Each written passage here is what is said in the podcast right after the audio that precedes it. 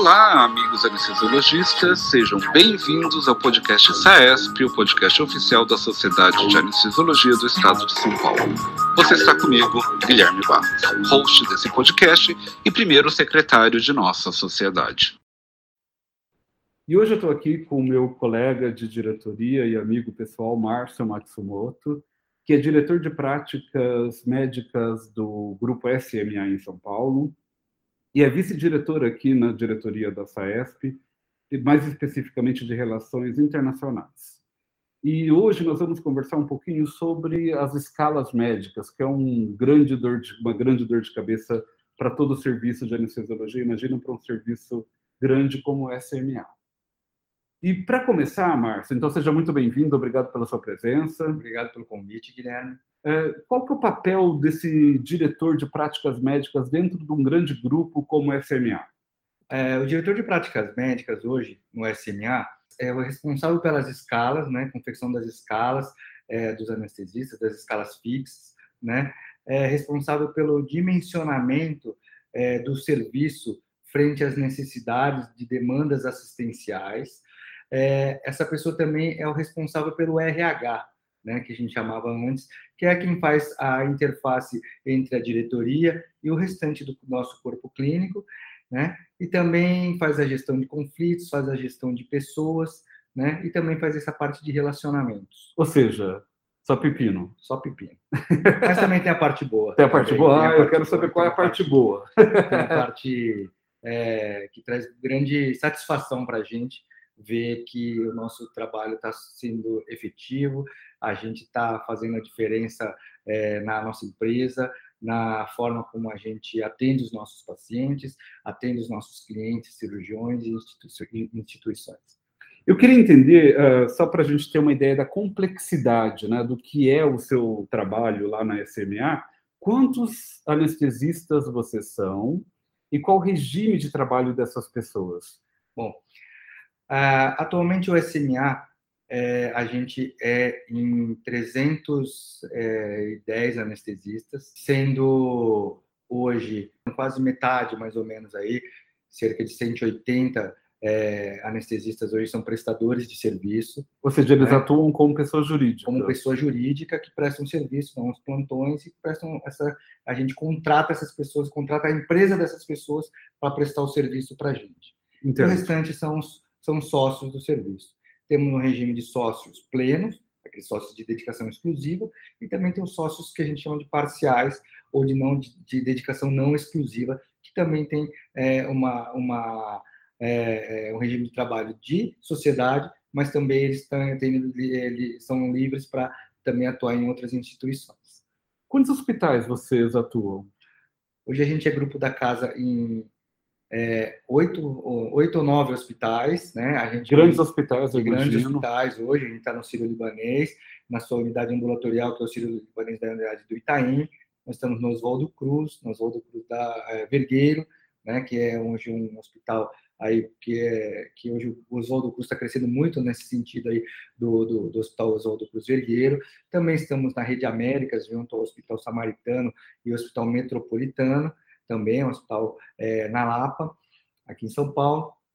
Estamos também no Hospital Infantil Menino Jesus, é um hospital público filantrópico, é, que, é, que só faz cirurgias pediátricas, que é uma OS do Sírio. Hum, tá? Interessante. É, então, a gente também está nesse hospital, hospital municipal, né? É, e também estamos hoje em todos os grandes hospitais privados de São Paulo, onde a gente faz um atendimento é, personalizado para alguns cirurgiões premiums, né, dos, da, da, nossa, onde a gente trabalha numa espécie de freelancers também, atendendo esses, esses profissionais. Bom, pelo que você está me dizendo, uma escala dessas tem uma complexidade gigante, né? Como que é feito isso? Como que é a operação de uma escala desse, desse tamanho sem que você seja ameaçado de morte? Bom, esse ano a gente está comemorando 80 anos do nosso serviço. Né? Eu acredito que seja um dos serviços mais antigos de anestesia hoje de São Paulo, talvez do Brasil também. É, e a, a, o nosso o, o, dimensionamento do nosso serviço foi crescendo gradualmente, nunca foi desse dessa complexidade, né? Hoje na nossa escala a gente tem cerca de 150 a 170 anestesistas por dia, na nossa escala, né? E esses profissionais, para ser alocado é, nas diferentes unidades, para atender toda a demanda de forma é, otimizada, de forma que a gente não tenha ociosidade em determinada unidade e nem é, sufoco em outra, a gente hoje trabalha de forma muito profissional. Hoje não fica muito no meu achômetro, no que eu acho, eu como diretor de práticas médicas, acho que tal hospital precisa ter mais ou menos anestesistas. Hoje a gente trabalha com profissionais dedicados para essa função, é, porque hoje o serviço de anestesia, hoje, um grande serviço de anestesia, funciona como uma grande empresa de logística, uhum. né? Então, hoje a gente tem profissionais é, de Power BI, né, de inteligência de dados, onde fornece informações específicas é, de, de acordo com a historicidade daquela unidade em relação a dia da semana, horários, né? E a gente trabalha muito é, com, esses, com esses dados, da inteligência de dados, que a gente coloca de acordo com uma historicidade estatística, quantos profissionais vão precisar em determinados horários em uma determinada unidade. Obviamente que isso é mais complexo ainda do que simplesmente números, porque a gente também trabalha com algumas demandas específicas de cirurgias que demandam necessidades específicas, uma expertise específica, uhum. e também, é, também tem aquela parte de relacionamentos que também existe entre os cirurgiões, cirurgiões.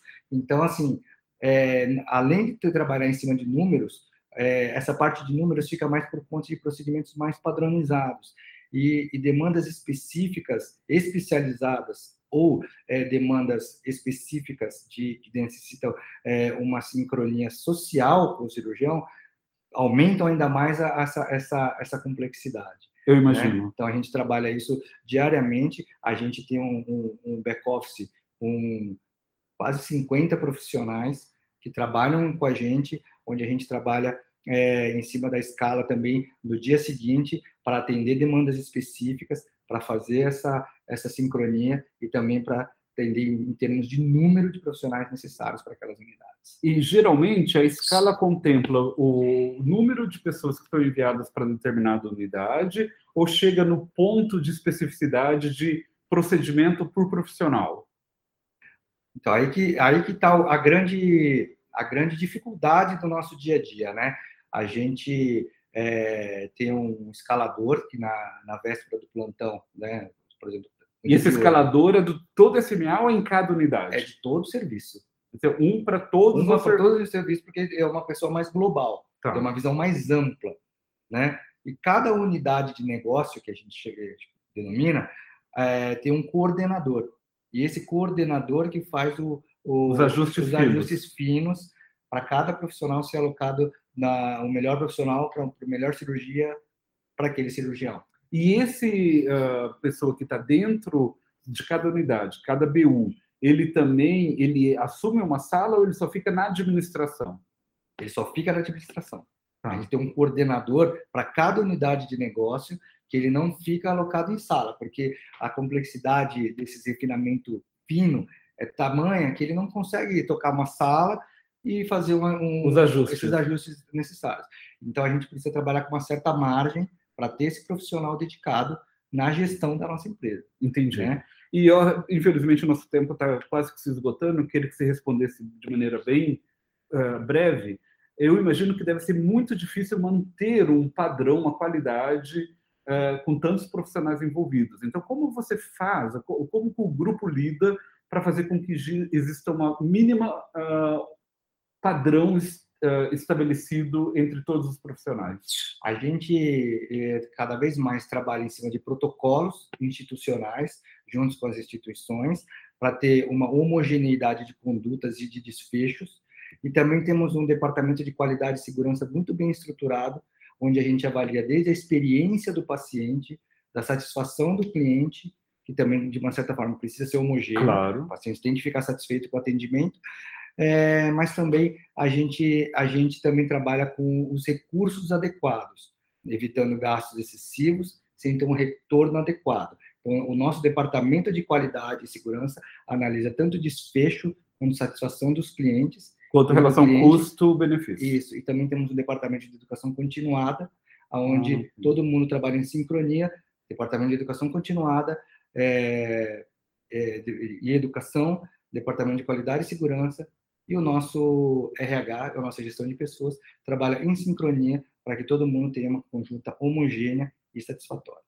Poxa, Márcio, muito obrigado pela, pelas suas explicações. Acho que o tema é de grande interesse dos uh, associados à ESP, de qualquer anestesiologista. Espero poder contar com você em outras oportunidades. Muito obrigado. Eu que agradeço pelo convite. Um forte abraço a todos. Obrigado por acompanhar o podcast SAESP. Não esqueça de compartilhar este programa com todos os seus colegas anestesiologistas, pois é para vocês que semanalmente fazemos este podcast. A SAESP está presente em todas as redes sociais. Busque por SAESP e siga nossa sociedade. Abraço!